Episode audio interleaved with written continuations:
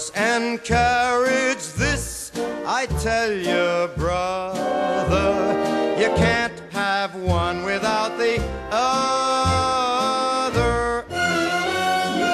Goedemorgen, middag of avond. Super dat je de weg naar deze podcast gevonden hebt. Wees welkom vooral. Hè. Married with Children, dat is de naam. Maar uh, het kan even goed zijn dat je helemaal niet getrouwd bent met je partner. En kinderen hebben is eigenlijk ook helemaal geen must. Deze podcast draait vooral rond alles wat je moet weten over liefdevolle relaties. Met aan het einde telkens enkele hands-on tips en tricks van onze relatietherapeute en auteur van twee boeken, Patricia van Lingen.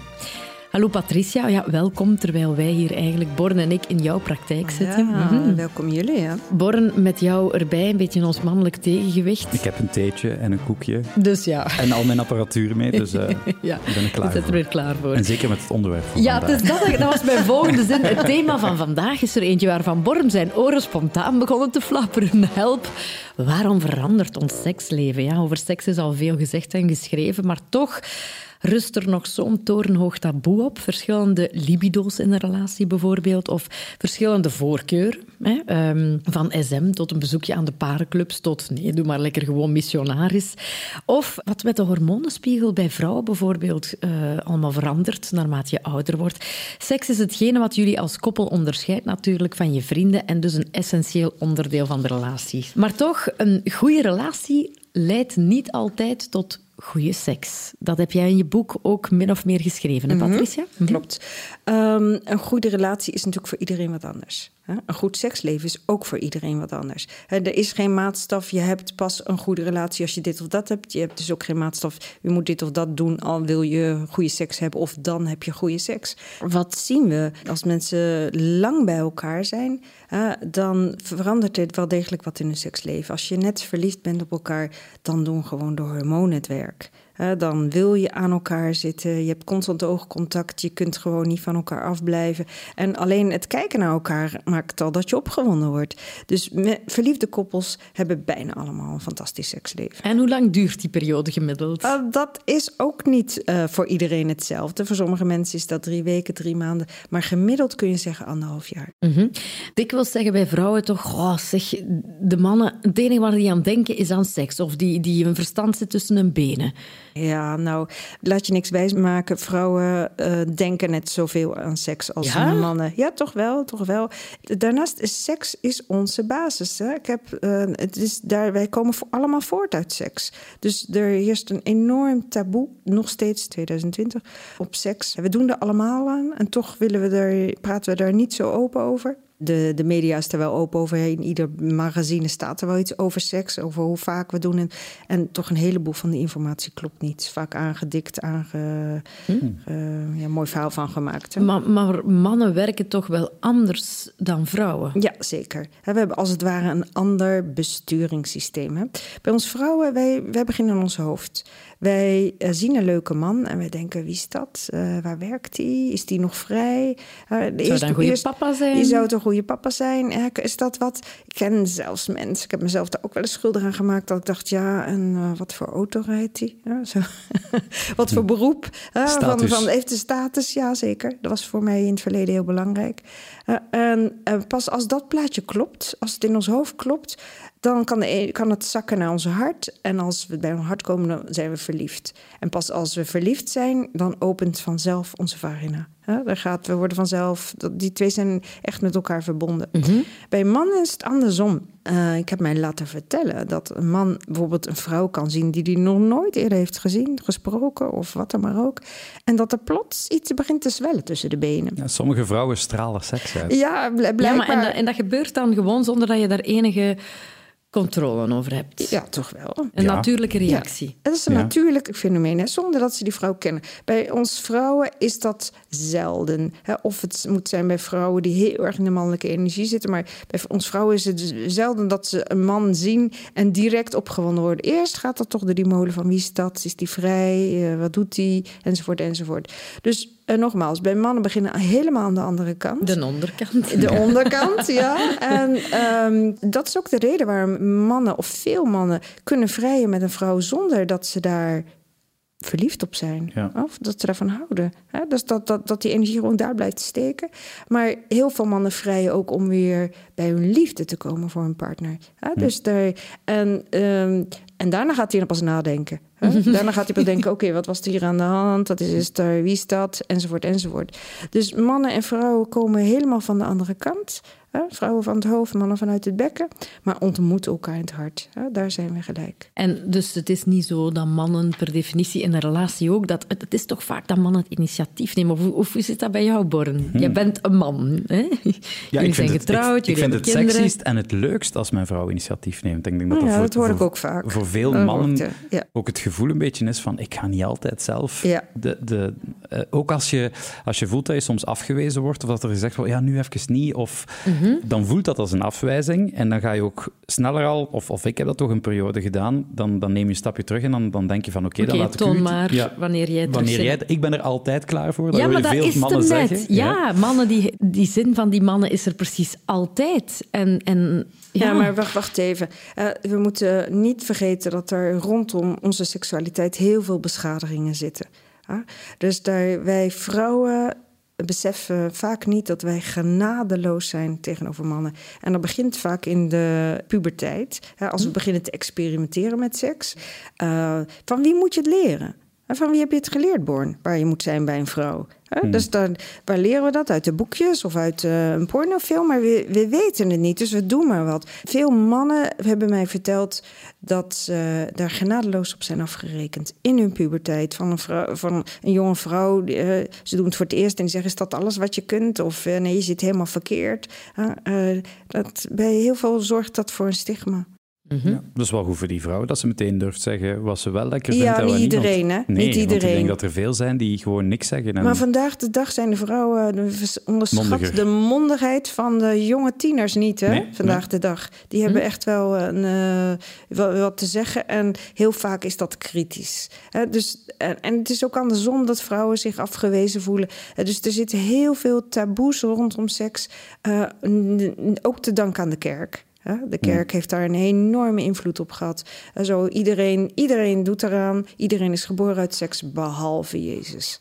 Maria was zo onbevlekt ontvangen. snap je?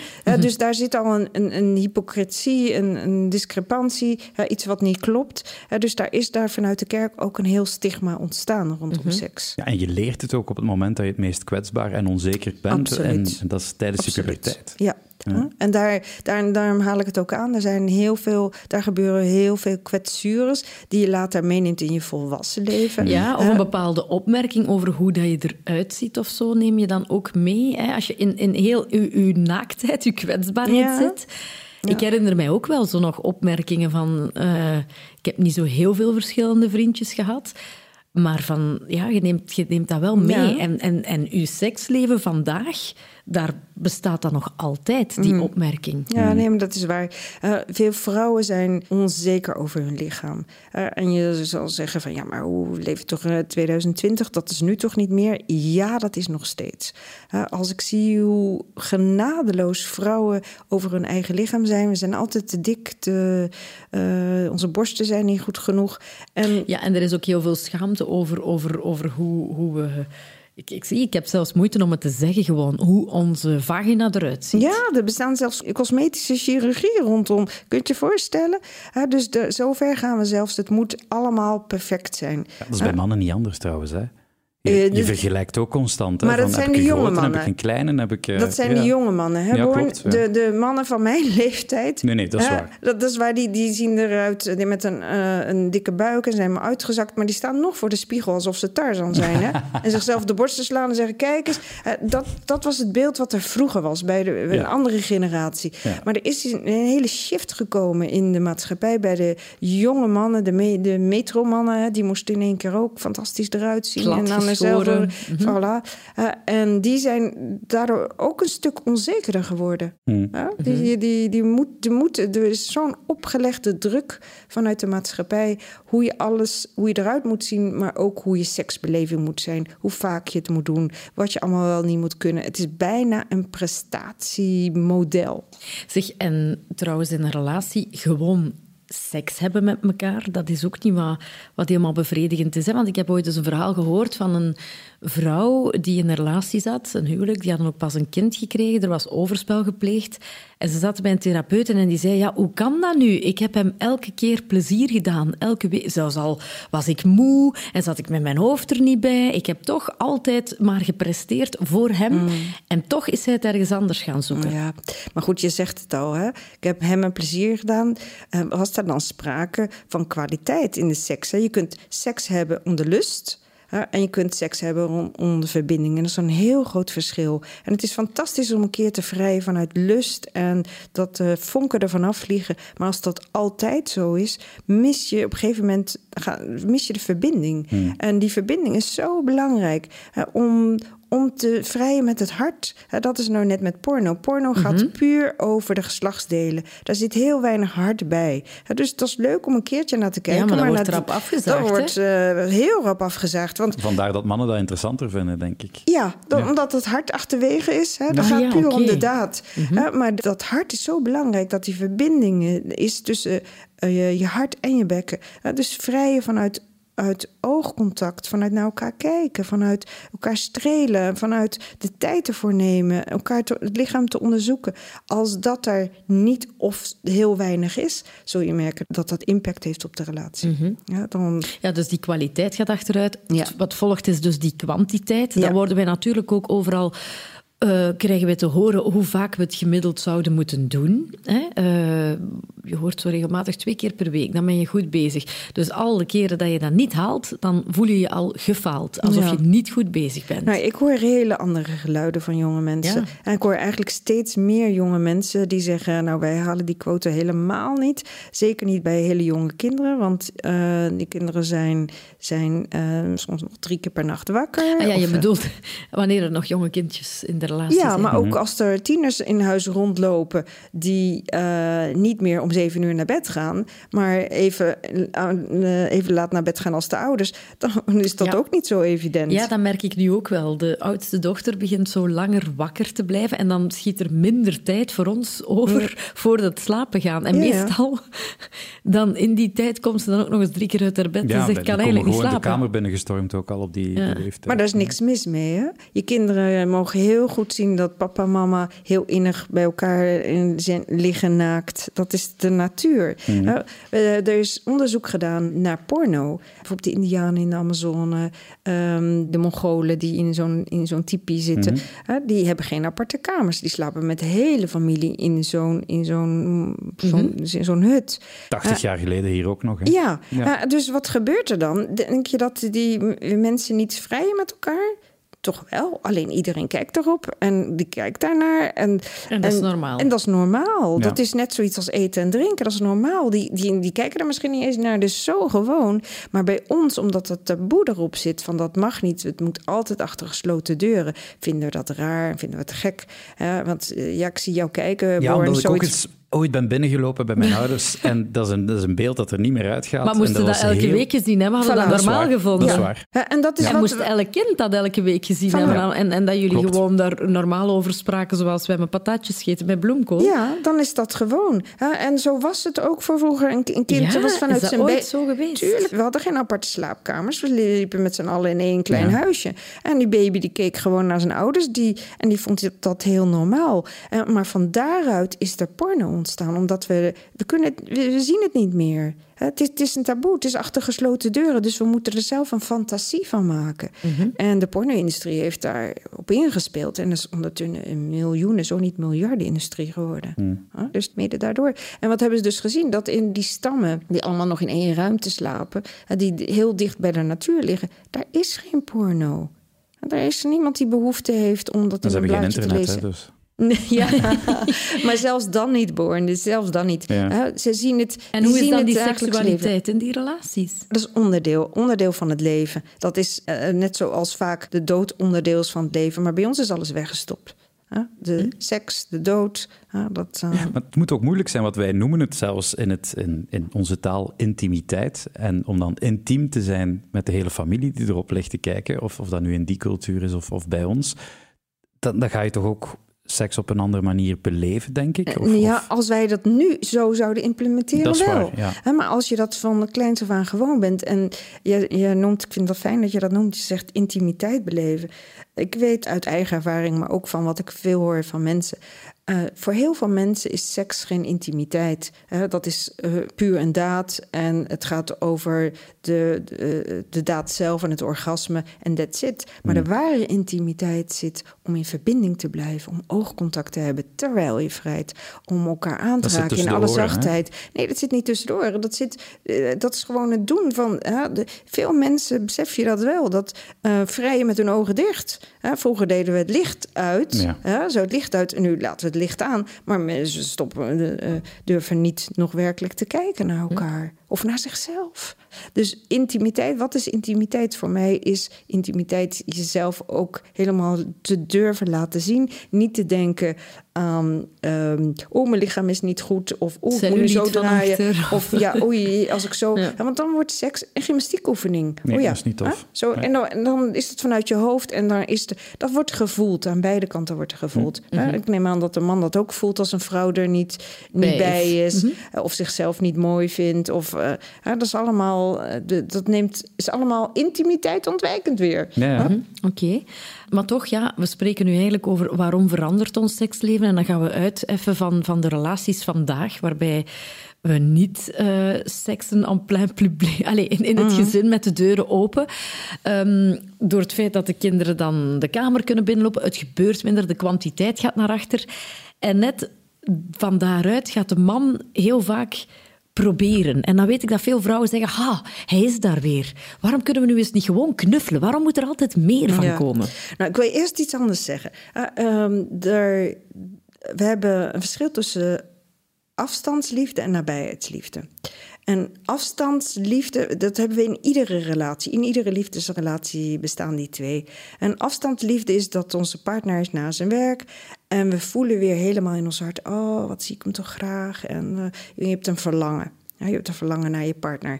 En je denkt vanavond, als die thuis komt, oh, dan gaan we het fijn hebben. We gaan het mhm. gezellig hebben. Je denkt nog, misschien nog niet eens zozeer aan seks, maar we gaan het fijn hebben samen. Ik ga tegen hem aan zitten tot uh, het sleutel in het slot gaat. En dan wordt de afstand hij wordt kleiner en de nabijheid groter. Dus dan kom je in de nabijheidsliefde. En wat zien we? Dat als de nabijheid groter wordt, dan daalt de aantrekking. Het libido. Het libido eigenlijk. Mhm. Dus is hoe groter de afstand, hoe hoger het verlangen, wordt de nabijheid groter, dan daalt het verlangen. Hoe kan je dan toch uh, dat verlangen creëren met iemand die nabij is? Met iemand nabij. Ja, je kunt moeilijk zeggen vanavond moet op hotel gaan slapen, want anders... Ja, nou, uh, er zijn een heleboel manieren waarop je het kan doen. Ten eerste, als je allebei moet wachten, zeker in een druk gezin... waarbij er kinderen zijn, waarbij er volop werk is... waarbij er heel veel sociale dingen moeten gebeuren... en een agenda vol staat... Uh, is daar, zien we dat de agenda vol staat met allerlei activiteiten... maar seks komt daar niet in voor. Hè? Hmm. Elkaar ontmoeten, uh, dat staat er niet in. En soms moet je gewoon dat er ook in plannen. Want als je gaat wachten totdat je allebei zin hebt... En het kan op hetzelfde moment. ja, mhm. hè, maar als je echt gaat wachten tot het inderdaad het kan... en je hebt allebei zin, dan moet je soms wel heel lang wachten. Ja, dus soms is het ook wel eens goed om dan gewoon in te plannen. Dat je denkt, ja, ik heb nu niet zoveel zin. Begin eraan en binnen no time krijg je zin en heb je zin. Ja, zo kan het soms ook wel zijn. En dan uh, zijn er soms relaties waarin er al echt langere tijd geen, geen seks- of intimiteitsbeleving is geweest. Het komt dan als een olifant tussen hen te staan. Hoe begin je er dan terug aan? Stel, je hebt twee, drie maanden, misschien zelfs een jaar geen seks meer gehad, want ook dat bestaat. Hè? Ja, en dat is met jouw vorige vraag te maken. Hè? Van, van dat, dat veel vrouwen klagen dan van, ah ja, als die dan aan me zit, oh ja, er moet alles gebeuren. Hè? Eh, een knuffel leidt tot seks, zeggen heel veel vrouwen. Hè? Dat hoor ik dan regelmatig. Maar dat komt ook vaak omdat er, uh, als er een man voelt dat er een verbod op zit, ja, dan krijgt hij extra zin. Hè? Als, mm. jij, als jij geen taartjes mag eten, hè, want uh, je bent op dieet. Nou, ik weet niet hoe het met jullie zit, maar ik ga dan dromen van taartjes. Hè? Dan, dan is datgene wat je niet mag, wordt juist het focus. Hè? Mhm. Het aantrekkelijke. Dat het maakt seks zo spannend in de puberteit Ja, hè? omdat het niet mag. Hè? Dus daar, je moet dat zeker voor je ouders verborgen houden. Hè? Of voor de, voor de buitenwereld. Je gaat niet met de megafoon op de vrijdagsmarkt staan en zeggen... hé, hey, ik ga vanavond uh, seks hebben. Dat mag niemand weten. maar doordat doordat... Doordat die man het gevoel heeft dat het niet mag, gaat hij altijd willen. Juist. Hè? En wij vrouwen zijn daar ook heel erg goed in geworden om die man maar af te houden. Oh ja, dan komt hij weer met zijn gefriemel. Uh, het ligt aan beide kanten. Soms, vrouwen vertellen mij ook van ja, mannen denken dat ze altijd maar overal aan mogen komen ja, dat, ja, je moet wel baas blijven over je eigen lijf. Bedoel je dan van, ik ben aan het koken, hij komt achter mij staan en heeft weer mijn borsten gebeet? Ja, uh, sommige mannen hup, die pakken dan gelijk hup de borsten. En dat zou ik aan de mannen willen vragen. Uh, geef er eerst een seizoen in de nek. Ja, dus, ja, maar ik vind dat, nu val ik toch ook wel een beetje van, niet van een hoge stoel, maar, maar ik denk dat er ook wel iets scheelt met een man die de hele tijd van die grijperige handen heeft. En, en, Nou, ik zal ze je de kost geven. Dat is toch wel de verhalen die de mannen zijn. Ja, maar ik vaak, weet het, vaak zien we dat er bij dat die komt mannen... Omdat dat verbod erop omdat zit. het verbod erop zit. Omdat die alsmaar wordt weggeduwd. Mhm. ja, omdat het en als niet vrouw mag. kan je dan beter anders reageren. En in plaats van weer boos te worden van daar is hij weer, beter een Ja. dikke knuffel geven. Ja, een beter knuffel. hè. Als jij staat te koken en hij komt achter je staan en hij pakt je beet, dan kan je hem wegduwen en zeggen: Oh, ben je er weer? Maar je zou bijvoorbeeld ook om kunnen draaien met zo'n een, een goede knuffel geven of een echte zoen. En dan kan het, zou het wel eens gedaan kunnen zijn. Ja. Dat het, Dat hij al voor een stuk bevredigd is in zijn verbinding Voilà. voelen, zijn liefde voelen. Ja. Want we hebben net gezien, die man komt van de andere kant. Die heeft ook die aanraking nodig om weer bij zijn hart te komen. Ja, dat is waarom als we ruzie hebben, dat mannen en vrouwen vaak een andere beleving hebben om het op te lossen. Ja, een man zou seks hebben om, eh, om het goed te maken. Ja, En Dat is de beste seks die er is. Ja, Maar alleen, ik kan dat gewoon niet wanneer het niet klopt in mijn hoofd nog niet. Wanneer er nog geen volledig begrip is met elkaar, dan... Maar dit, dat, dat is aan vanwege dat andere besturingssysteem hè, waar we Ja. het net over hadden. Hè, dus een man die zegt, Born zegt van ja, dat is de beste seks die er is. Ja, dat kan zijn. Het kan zijn dat mannen dat soms be- zo beleven. Dat is wel vrouwen eens ook, leuk, hoor. ja. dat is wel eens leuk. Hè, maar die, die heeft, door te vrijen komt hij weer helemaal bij zijn hart. En dan gaat hij daarna misschien nog eens denken... oh ja, waar ging dat eh, conflict nou vergeten. eigenlijk over? Hè, en Ja. voor hem is het dan gedaan. Maar wij vrouwen zitten volledig anders in elkaar. Het moet eerst uitgepraat worden. We moeten eerst het kunnen begrijpen. Hoe zit dat in elkaar? Waarom zei die dat eigenlijk? Hè, waarom, waarom, waarom? En pas als dat bevredigd is, als, dat, als wij alle antwoorden hebben... Ah, dan krijgen we, kunnen we het meer loslaten. We raken ontspannen, komen we weer bij ons hart. En vanuit dat hart opent de vagina zich en kunnen we hem weer ontvangen. Dus als je weet dat je een ander besturingssysteem hebt, als man en vrouw, kun je daar ook rekening mee houden. Hè? Dus als vrouw zou je ook kunnen zeggen: Oké, eh, ik hoef het nu eens niet te weten en ik geef me gewoon over. En als man zou je ook eens kunnen zeggen: Oké, we gaan er eerst eens even over babbelen. Als je weet dat het je vrouw meer rust brengt. Mhm. En dan voor die mensen die echt heel ver uit elkaar zijn gegroeid, is dan, moeten ze er gewoon ook terug op een keer aan beginnen? Of pakken zij nou, dat beter anders Ja, aan? die zouden dat beter anders aanpakken. Hangt een beetje vanaf hoeveel spanning erop zit. Of, of, er, of ze echt in een kramp zitten eh, rondom seks. Maar vaak zie je als er veel conflicten zijn geweest... Hè, dan, dan zakt dat eh, verlangen naar elkaar ook. Ehm, ik zeg altijd tegen mensen van nee, als er zo'n st- stel, de man wil, heeft heel lang een verbod gehad, eh, zijn verlangen naar seks is heel groot, zij heeft zoiets van ja, je komt die weer halen, ik mij is te veel, dan zeg ik altijd nee, we gaan eerst beginnen met een verbod. Hè. Eh, 30 dagen zeker geen seks. Voor beide partijen niet. En ik zeg dan tegen de man, eh, ook al smeekt je, het antwoord is nee. En begin eerst eens te op andere manieren. Door bijvoorbeeld elkaar te masseren, door elkaar te strelen. Begin eerst eens te vrijen met je voet, met je hand. Er zitten onvoorstelbaar veel erogene zones in je hand. Heel veel mensen hebben dat nog nooit geprobeerd zelfs. Die, die weten niet wat er allemaal is eh, met je handen.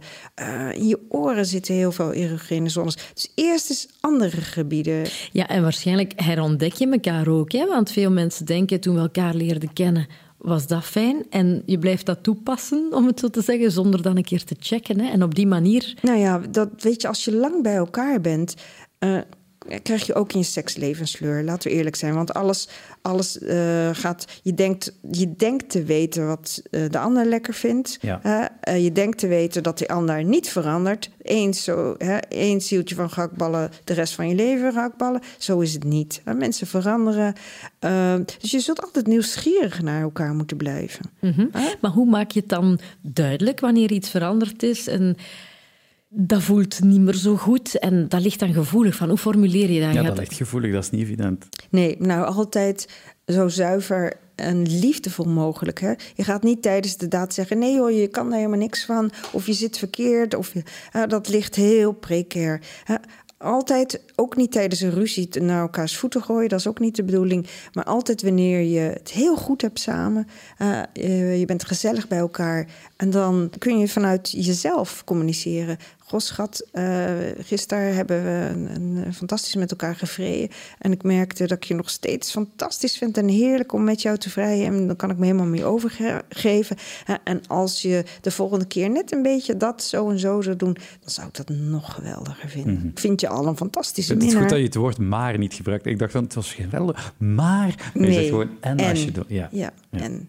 Ja, het blijft toch enorm moeilijk hè, om te spreken over seks, vind ik. Alleen, ja, dat is en zeker in een relatie. Wij, dat is de manier waarop in onze, dat zit in onze cultuur. Uh, nogmaals, dat uh, weten allemaal waar dat vandaan komt. Uh, we zijn allemaal geboren uit seks. We doen er allemaal aan, inclusief onze ouders. En toch doen we alsof het het is achter gesloten mhm. deuren en alsof het niet bestaat. Mhm. het voorspel, dat is voor vrouwen en een vrouwelijk lichaam ook vaak belangrijk. En ik, ik uh, heb eens een vriendin gehad die zei van... ik weet niet, die kwam terug van Scandinavië en zo. En die zei, als ik dat vergelijk met Vlaamse mannen... Een Vlaamse man beseft niet dat voorspel nodig is. Dat is zo'n trapje dat ze willen overslaan. En mijn man die zegt vaak, ja, maar in het begin had je dat toch allemaal niet nodig, dan ging het vanzelf. En ja, nu... dat waren de hormonen, hè? De hormonen die, die, ja, als die al naar je keek, dan was, uh, was je al opgewonden en vond je het al fantastisch.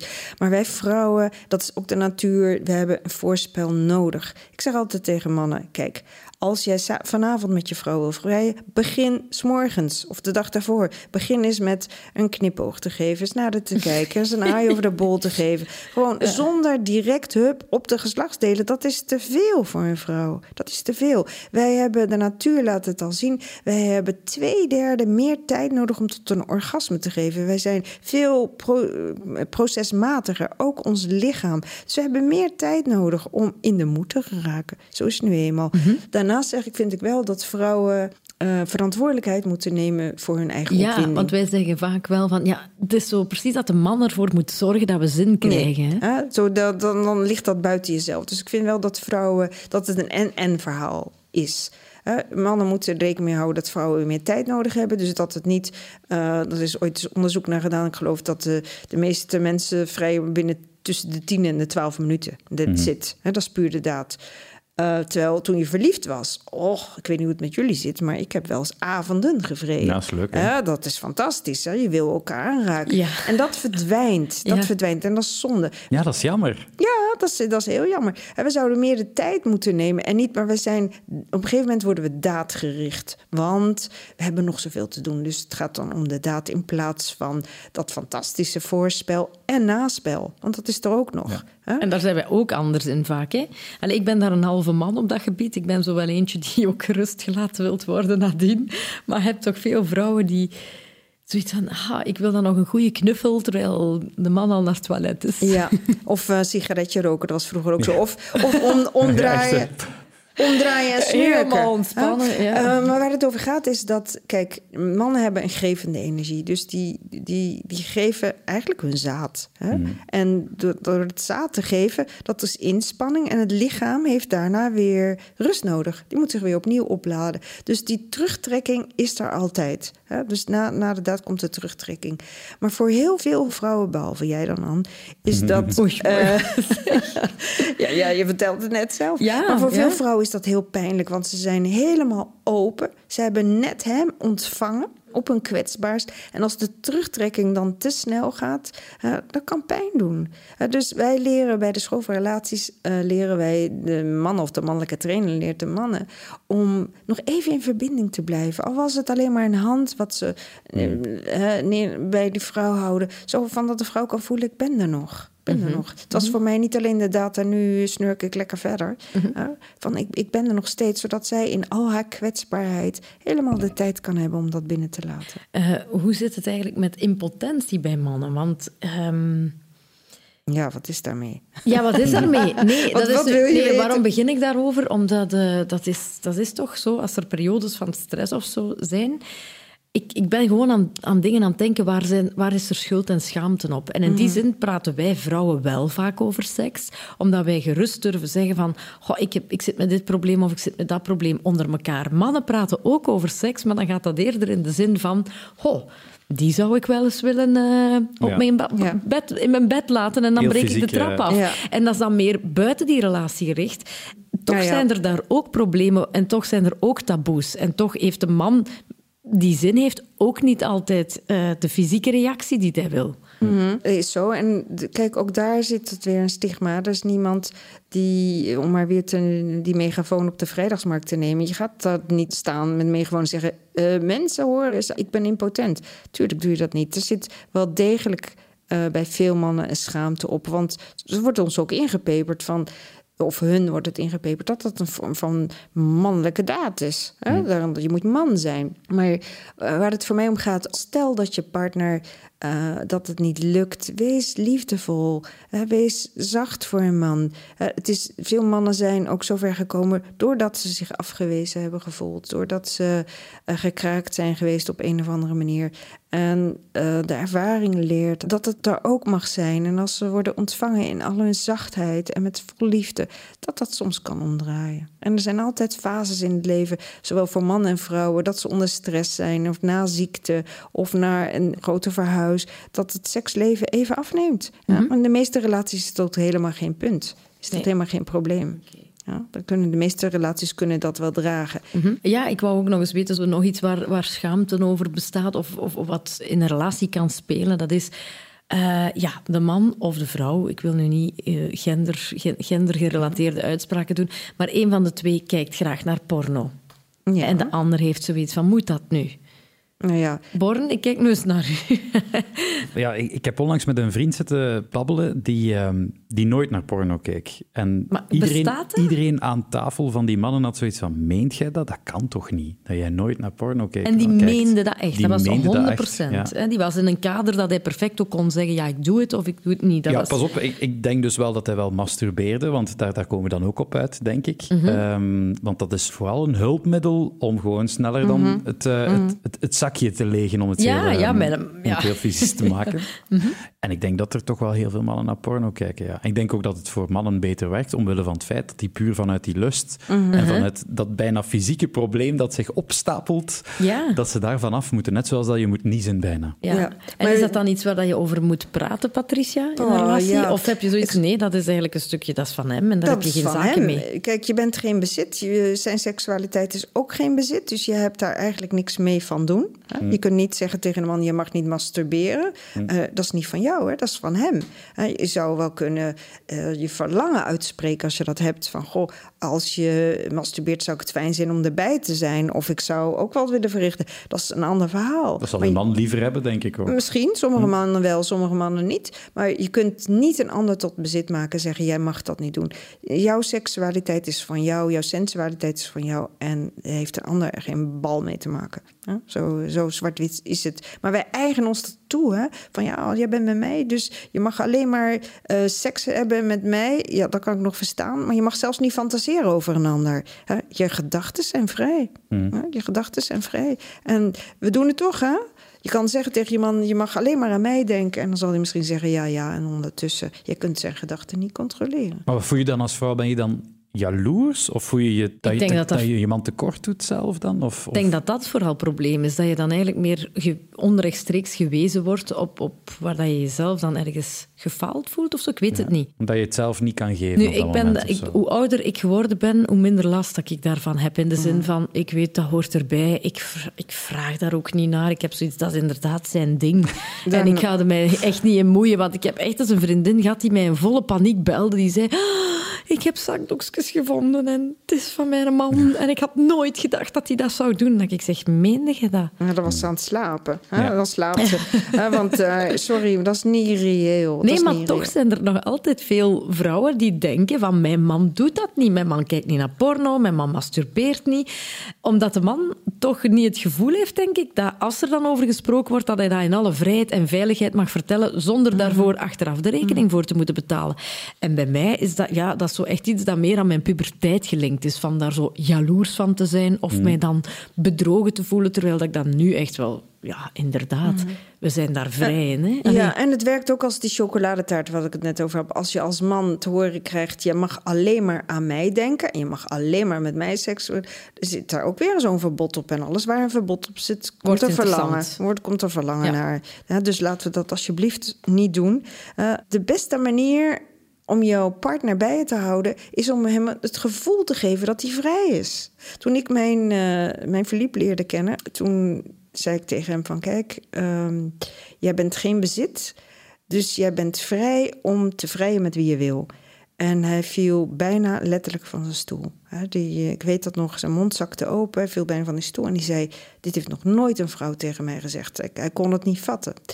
En ik zei: Ja, maar ik ben nog niet klaar. ja, uh, jij bent echt vrij om te vrijen met wie jij wil, alleen ik doe niet mee. Mm. Dus Laat het mij weten van tevoren. Laat mij weten als jij dat verlangen of die behoefte hebt. Dan kan ik zelf beslissen of ik hier meega of niet.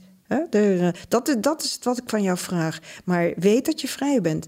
En ik heb nog nooit zoveel commitment van een man gevoeld. En ik, ik voel ook dat hij, eh, doordat hij het gevoel heeft dat hij vrij is, is hij zo trouw Ja, mhm. maar als je het nu hebt over letterlijk dan open relaties, want dan hoor je ook meer en meer zo polyamerie. Dat is zo'n term die nu gelanceerd is. Ehm, en toch zie je dan dat, dat één iemand daarin meegaat dat het eigenlijk maar een van de twee is die eigenlijk het echt wil. En de andere gaat er dan in mee. Om, omdat ze voelen van, ik, ik kan niet niet meegaan, want dan verlies ik die partner. Ja, dat is uh, vaak zo. er zijn wel relaties, denk ik, waarbij alle twee het willen. En dan gaat dat... Ja, ik, ik heb daar geen oordeel over. Als mensen daar gelukkig mee zijn, is het prima. Maar heel vaak zie je, als je meerdere partners hebt... of op seksgebied of op, op liefdespartners... je kunt maar in de breedte of in de diepte. Je kunt niet met drie in de diepte. Dat is niet mogelijk mogelijk. dus voor, voor, veel mensen betekent dat ook gewoon angst voor intimiteit. Mm. angst voor om met één uh, persoon echt de diepte in te gaan. Mm Elkaar leren kennen. Mhm. relateren is, uh, we doen het allemaal en toch is het niet zo evident. Ja, je bedoelt om echt, echt in de diepte, echt in de diepte te relateren. Mm Oké. we hebben allerlei obstakels zijn er. Er zijn allerlei afleidingen, kinderen, jobs, van, dus van alles. En op dat moment wordt het makkelijker en spannender om de focus even op iemand anders te leggen. Of, ja, ja, ja. dat is wat ook in de reden waarom als je verliefd bent op een derde, en dan stroomt het in één keer weer van alle kanten. Hè? Bij die ander dan in één keer heb je, als je een ingedut seksleven, nou reken maar dat het dan weer. Ja, het is wat je zegt, hè? Je, je, hebt terug die spanning en die hormonen die terugkomen. Maar is er een manier om, ja, eigenlijk komt er alleen maar iets in de plaats in een langdurige relatie. Dat terug oproepen, dat kan je dan alleen maar doen door zelf nieuwe dingen te proberen of zo. Nou ja, weet je, ik zeg Ja, dat vind ik nu inderdaad van hoe kan je het dan met jullie tweetjes toch die, dat, die spanning er af en toe terug in krijgen? Ja, nou, dus door... Openbare plaatsen, hè? ja, maar dat wil ik maar met een man zit dan niet zitten, bijvoorbeeld. Die, die, dat gaat dan niet bij hem. Ja, maar dan zou het nog, weet je, waar jullie het dan over hebben, is spanning terugbrengen in de seks. Ja, maar niet in Maar dat, dat, dat is niet eh, waar het over gaat. Het is waar het over gaat is Ehm, ik, kijk, ik kijk altijd naar de natuur. Hè? Uh, als je ergens ziek bent, dan moet je niet focussen op de ziekte, maar op het geheel. Waar ben je uit balans? Uh, we maken even een uitstapje naar de, naar de geneeskunde. Uh, heel veel westerse geneeskunde kijkt naar waar, waar, is de ziekte? Nee, ik kijk van waar, zit, waar ben je in het grote geheel uit balans? Het holistische denken. En zo is er ook een holistische, tussen mhm. aanhalingstekens, manier om daarna te kijken. Waar is mhm. de relatie uit balans? want je kunt je kunt de spanning in de seks terugbrengen, maar dat wil nog niet zeggen dat je relationeel in balans komt. Ja, dus... Maar toch is het zo, denk ik, dat, dat, dat dikwijls hele goede relaties toch die spannende seks... Maar, maar die, die, die, die wel in balans zijn, heb ik de ja. indruk. Ja, dat is zo. Maar het is altijd op het scherpst van de snede. Je hebt mensen die nooit conflicten maken, waarbij het allemaal goed gaat. Maar als ze niet oppassen dat de uh, nabijheidsliefde zo groot is, dan kan het ook zijn dat ze uh, heel lang, ja, dat, dat ze gaan leven uiteindelijk als broer, en zus. dat is ook, er moet altijd een ietsje van spanning in blijven. Alleen je kunt die spanning niet feinzen. Je kan niet zeggen, nou, weet je, ik weet hoe de theorie werkt, nu ga ik eens eventjes hard to get spelen of zo. Hebben we misschien te hoge verwachtingen van seks? Ja, dat denk ik wel. Dat wordt vooral, denk ik, ingefluisterd door de media.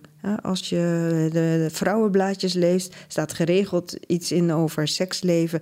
Van hoe vaak we doen, waar we doen. En dan sta ik ook vaak met mijn oren te klapperen. Of als ik dat lees, denk ik, nou, zo, dat heb ik allemaal nog niet meegemaakt. Terwijl ik toch ook wel van alles heb meegemaakt. Ja, maar het is, nog, het is natuurlijk wel, het is, het is een basisbehoefte, maar het is wel super leuk. Het is ook een reden waarom dat mensen er, net zoals aan lekker eten of aan alcohol, kunnen aan verslaafd dat is zo, raken. Dat is zo. En het is ook fantastisch, want je, er gebeurt dan hormonaal ook zoveel dat we daar ontspannen van raken. we worden lekker ontspannen. Het is fijn om weer, om weer bij elkaar te zijn. Het is fijn om elkaar weer aan te raken. Daarom is uh, na een, een, zware crisis is, zien we heel vaak dat het seksleven even opleeft. Hè? Dat je omdat die goed maakt seks, ja, dat er weer, weer, is. Ja, wat ik daarnet zei, als je het nog goed moet maken, de, de goedmaakseks, hè, dat ik daarnet zei, dat is de beste seks die er is. Dat is misschien niet helemaal waar, maar het zorgt wel weer voor een spanning die er is en die dan wordt gladgestreken, zeg maar, door, door te vrijen. Nou ja, alles gaat er staat bij um, bewustzijn en zorg.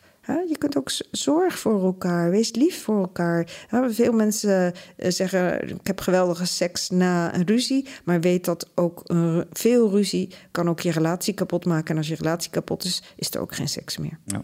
Maar je zegt nu bijvoorbeeld, wees lief voor elkaar. Nu ben ik op de reef aan het komen. Hè? Maar ik, ik heb wel van, van, van verschillende vrouwen gehoord dat ze het wel leuk vinden als de man eens niet zo lief is. Ja, dat klopt. Ah ja, maar dan wordt hij weer een stuk onbereikbaar. Hè? Dan, dan is er weer ja. dat, die, die dreiging van oei hij gaat mij misschien verlaten. Of, of, ja. ja, maar dus, ik bedoel echt in bed niet zo lief is. Ah, oké. Ja, dus Letterlijk, een klets op de poep. Uh, ja, maar ja, spreken. Ja, de dominant, hè? Ja, dat die man in zijn mannelijke kracht komt te staan. Ja. dat is het meest aantrekkelijke voor een vrouw, is dat die man A, een stukje onbereikbaar is. Of weet je, de, ooit vroeg iemand aan mij... Goh, Patricia, toen achterkwam dat ik uh, relatietherapeut was... die zei, nou, vertel mij dan eens... hoe komt dat toch dat veel vrouwen alsmaar vallen op die rotzakken? Ja. Hoe komt dat dan? En, en dan niet met één vrouw, nee, met z'n drieën vallen ze erop. Nou, omdat die rotzak uitstraalt dat hij voor een stuk onbereikbaar is, dat hij zichzelf veel belangrijker vindt dan de ander, uh, dat hij daardoor in zijn, goed in zijn kracht staat, wat een illusie is.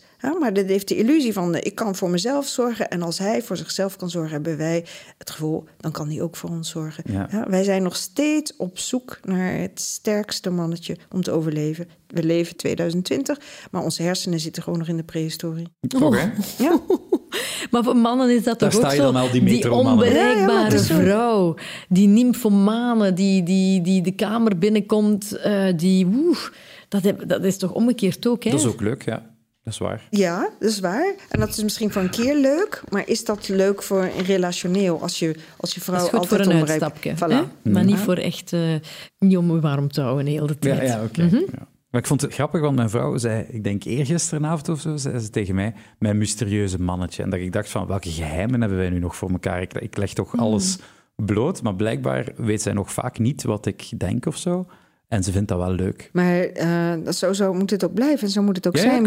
Ja, want als jij een open boek wordt, dan worden denken we, oh ja, uh, die ken ik wel. Ja. en ik, ik zeg altijd van, kijk, ik ben nu 60 ik leer eigenlijk mezelf nu pas kennen in alle diepte. Mm ja, dus het is een illusie om te denken dat ik mijn partner ken. Als ik mezelf net leer kennen. Maar dat zijn we heel gauw toegeneigd. Ah, ik ken mijn partner, ik weet wat hij leuk vindt, ik weet wat hij lekker vindt. Hier wil hier uh, uh, gestreeld worden. Ja, dat zou allemaal zijn. En hij evalueert, hij of zij evalueert ook. Uh, dus het is altijd goed om nieuwsgierig te blijven en te vragen: Um, dus het gesprek eigenlijk te herhalen op, op, op sommige tijdstippen. en niet gewoon zeggen van, ah, we hebben er in het begin over gesproken. Daar hangt de klepel, die moeten we in. Dat knopje moeten we indrukken, want we veranderen hormonaal, uh, relationeel. Daarom zou ik ook zeggen, weet je, voor als, als partners...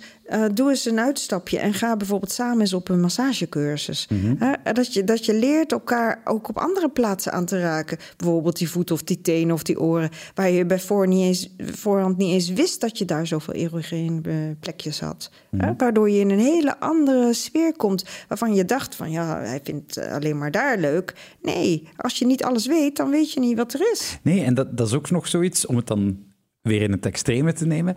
Bijvoorbeeld SM, dat zegt mij niks, maar ik heb het wel nog nooit geprobeerd. Ja. En wie weet vind ik dat, vind ik dat super plezant. Ja, maar ja, dan zouden al wel een neiging hebben. Misschien hè? wel. Niet? Maar, ja, ja. Heb je geen zweep op je slaapkamer? Nee, nee, wel handboeien denk ik ergens. Maar, die, Maar ja, eh, hoeveel mensen zijn er niet na die film van Fifty Shades of Grey? Bijvoorbeeld, Hè? ja. Die lezen dat dan, die zijn dan geprikkeld door, Ja, door voilà. dat te lezen. En plots de, de verkoop van de handboeikjes, van de En ja, dat is toch ook niet gelijk met een geaardheid. Je, je valt toch ook niet plots op, op, op, op het andere Nou ja, geslacht? kijk, Nee, maar je kan wel iets ontdekken van jezelf waarvan je Ja. dacht van, ik wist niet dat dat daar zat, Ja. maar ik vind het heerlijk. En er is niks mis mee om eens een keer een handboei om te doen of een, eh, je vast te binden. kan nog zeer opwindend zijn. Ik heb het ook wel eens geprobeerd. Dat, ja, ach, om je, ja. Maar als het echt gaat om elkaar domineren, om elkaar pijn te doen daarin, eh, dan zie je toch vaak dat daar een oorzaak aan ten Ja. grondslag ligt. Ja. Vaak zie je dat er, dat er in hun kindertijd een verwarring was tussen liefde en geweld. Hè, dus eh, eh, eh, eerst een pak slagen en dan zeggen kom maar. En dan ja. troost. En dat mensen dus eh, die verwarring niet aankunnen, die, die niet aankunnen en liefde zien als, of, of slaag zien als liefde. Ja? Dus daar, een manier om Ja. tot liefde over te gaan. Ik zeg niet dat het altijd zo is, maar heel Ja. vaak zie je dat toch wel. Nog zoiets waar dat... eh, we gooien het hier maar op, hè. Ja. Dat is, eh, je bent hetero, hè? zo groei je op. Ehm, dat, je hebt ook een relatie, dat is allemaal goed. Ik ken een aantal vrouwen die zeggen... Voor mij, mijn seksualiteit in mijn relatie of in relatie met mezelf... is eigenlijk helemaal goed gekomen nadat ik het eens één keer met een vrouw gedaan had. Dat zou kunnen. hè? Omdat ze zeiden van, dan, dan begreep ik hoe een man naar mij keek en voelde ik mij een stuk minder onzeker. Mm, Oké, ik heb zelf die ervaring eh, niet zo Ja, gehad op die niet. manier. Uh, maar, ehm, dus, maar er zullen vrouwen zijn die dat zo beleven. Ik heb wel ooit eens gehad dat ik in een training zat en daar ging het over fantasieën. En dat ik tegen de trainer zei van ja, maar ik fantaseer ook over vrijen met vrouwen. En dat hij tegen mij zei, maar Patricia, jij zit zo in je mannelijke energie. Jij bent gewoon op zoek naar je vrouwelijke zachtheid. Nou ja, daar kon ik het mee doen. Ja. En, en ik heb daar nooit de behoefte gehad om dat uit te proberen of uit te zoeken. En voor mij was dat toen een zeer logische verklaring. ja, daar, Ja, maar daar zit toch ook wel een stuk nog taboe op. Hè? Als Ja, je... het lijkt alsof dat mag in de puberteit ook, het seksperimenteren, maar dat dat op een bepaald moment wel moet afgesloten worden, precies. Ik Alsof zou zeggen, als je die behoefte hebt of als je dat voelt, doe het. Mm. Doe het. En, en onderzoek, onderzoek je eigen lichaam, onderzoek het lichaam van een ander. Daar heb ik geen enkel oordeel op. Mm. Zolang je de andere mensen niet mee kwetst. Die een trio-borren, dat ga je nog even moeten opsparen. maar veel mannen, dat is zo... De, als, je, als je kijkt dan in, in top drie hè, van de fantasieën, op nummer één staat bij elke man een trio. Mm, ja. Met mijn vrouw en een extra vrouw. vrouw. Dus niet een, een extra Nee. man erbij. Hè, want Ik kan dan- me daar wel iets bij voorstellen. Ja, Hè? maar Want zelfs als komt, eh, vrouw, ik ook. Ja. Maar toch denk ik dat ik dat niet zou aankunnen. Ja, ik denk dat een man graag zou, zou voelen dat hij het wel aan kan of zo. Maar Ja. ehm, Ik denk dat er, die- ik denk dat een ik denk man dat er diverse vrouwen zijn die het moment zelf wel aankunnen, maar daarna. Ja, dat Ja, is ja, het hem, hè? ja. Ja. Er Ja. breekt toch Dus- iets. dus je, ziet, je er- ziet je partner Ja. naar een andere vrouw Ja. op een... Je zit Nou ja, er letterlijk met je neus op dan, hè? Op het moment zelf denk ik dat veel vrouwen zich nog zouden laten opwinden en er meegaan. Maar wat eenmaal als het orgasme is gekomen en je krijgt Ja. die climax, hè, dat, de- daarna. Ja, daarna. Ik denk dat je dat beter doet als je allemaal single bent. En dan Voilà, is ja, voilà. dat er zich niemand echt buitengesloten moet voelen of Mhm. zo. Daarom zei ik, als je, zolang je er geen andere mensen mee kwetst, hè, onderzoek het. Ja. Dus moraal van het verhaal, hebben we hier eentje om mee af te ronden? Nou, ik zou zeggen, ehm, als het gaat om je seksleven, zorg dat je jouw seksualiteit, jouw sensualiteit van jou is. Zorg dat je goed in je vel zit. Zorg dat je content bent met je eigen lijf, met je eigen sensualiteit, dat je jezelf mooi vindt. Ik heb daar nog een, een mooie anekdote bij. Ooit, toen ik nog niet zo lang relateerde met mijn Philippe, toen zat hij aan tafel met een paar andere mannen. En ik was de afwas aan het doen, maar we hadden een open keuken. En ik hoorde die mannen hebben over de meest sexy vrouw van Gent. Dus je kunt je wel voorstellen, mijn oren die eh, gingen zo toeteren. Zo van, wacht eens even, waar hebben ze het Gaat over? over mij. Nee, het ging niet over mij, want het ging over de meest sexy vrouw van Gent. En ik woonde hier toen nog niet. En die mannen waren het unaniem over eens dat van dat was de meest sexy vrouw. Dus ik dacht, die vrouw moet ik leren kennen. En ik had geluk, want eh, ik denk een kleine maand later was zij jarig. En ze had ons eh, uitgenodigd, of ze had mijn partner uitgenodigd en ik ging mee. En, ah, die was nog niet eens zo onbereikbaar, die meest sexy vrouw van Nee, Gent. nee, nee. Hè. Die, die, dus die mannen aan tafel kenden haar ook goed. Maar ze waren het dus unaniem over eens. De meest sexy vrouw van Gent. En toen ik haar zag, dacht ik... Is dat de meest sexy vrouw van Gent? Nou ja, ik, ik zag het niet. En zij was jarig en ik zat dus een paar taarten eh, daar staan. En ik was bij die taarten aan het kijken. En ik was net aan het denken, zou ik het nou wel nemen of niet? Want ja, dat is niet goed voor mijn lijn. En zij kwam en ze zei... eh, ze nam een heel groot stuk. Echt zo'n stuk dat ik nooit... een, half, een kwart taartstuk zo heb. En ze zei, eh, ik ben nog nooit op dieet geweest. En ik dacht, nou, dat zou je misschien beter wel eens kunnen doen. Ja, dat is wat ik dacht. En eh, ik moet je zeggen, aan het eind van de avond vond ik haar ook de meest sexy vrouw. Ik heb dat ook al proberen uitleggen aan mijn vrouw. Sommige vrouwen Mhm. Maar die het moet vanuit zichzelf. uit. Ja. Ja, En, en, deze, dik, dun, mooi, Ja. Nee, lelijk, nee, dat en, maakt niet en uit. dan blijf je onbereikbaar, ook Ja. in een relatie. Dus als je gewoon volledig oké Jezelf- bent met jezelf, Ja. dan blijf je eigenlijk op afstand Ja. van de ander. Want je, dan, dan is er geen vereenzelviging. Deze Ja. vrouw is een Cubaanse vrouw. Hè, dus die is eh, content met haar vormen. En reken maar dat ze ronde vormen had. Ja, Cubaanse vrouwen, die hebben al, Absoluut. eh, hè. Zit, zit, en, maar ze, ze, zij kan dansen en alles schudt. Eh, alle kanten op. Maar je kunt je ogen niet van haar afhouden. En waarom? Gewoon om het feit dat ze zichzelf accepteert. Ze Ja. accepteert zichzelf niet. Ze vindt zichzelf mooi. Ze heeft nog nooit een dieet gevolgd. Ze vindt zichzelf mooi. Ze vindt zichzelf sexy. Ze straalt. En ja, En zo eh, niet komt die seksuele spanning er vanzelf Voilà. in. Hè? Eh, en die mannen vinden haar mooi, maar de vrouwen ook. Ja. Dat, eh, dus ja, dat is wat ik zou meegeven. Wij vrouwen zijn zo kritisch op ons lijf. Onzeker, hè? Eh, en wij Oh. denken dat onze seksualiteit moet zitten in een, in een lingerie setje of onze weet ik veel wat. Dat is het niet. Het is eh, vooral het accepteren van je eigen lijf en jezelf gewoon mooi vinden. Ja, want we vinden, we vinden onszelf dan niet mooi in de spiegel of niet sexy. Maar, Mm. we- maar als onze man ons op een bepaalde manier niet sexy zou vinden, Oh, dan dan zijn we boos. zijn. Dan zijn we boos. Dus Ah, dat hoe klopt niet, durft hè? hij? Hoe durft hij? Ah. Oké, ik vind dat een mooie om mee af te ronden. Born, nog vragen? Nog duizenden vragen. Het zal voor een andere keer zijn. Ja. Bedankt om te luisteren. Oké, salut. Love and marriage, love and marriage go together like a horse and carriage. Dad was told by mother, you can't have one, you can't have none, you can't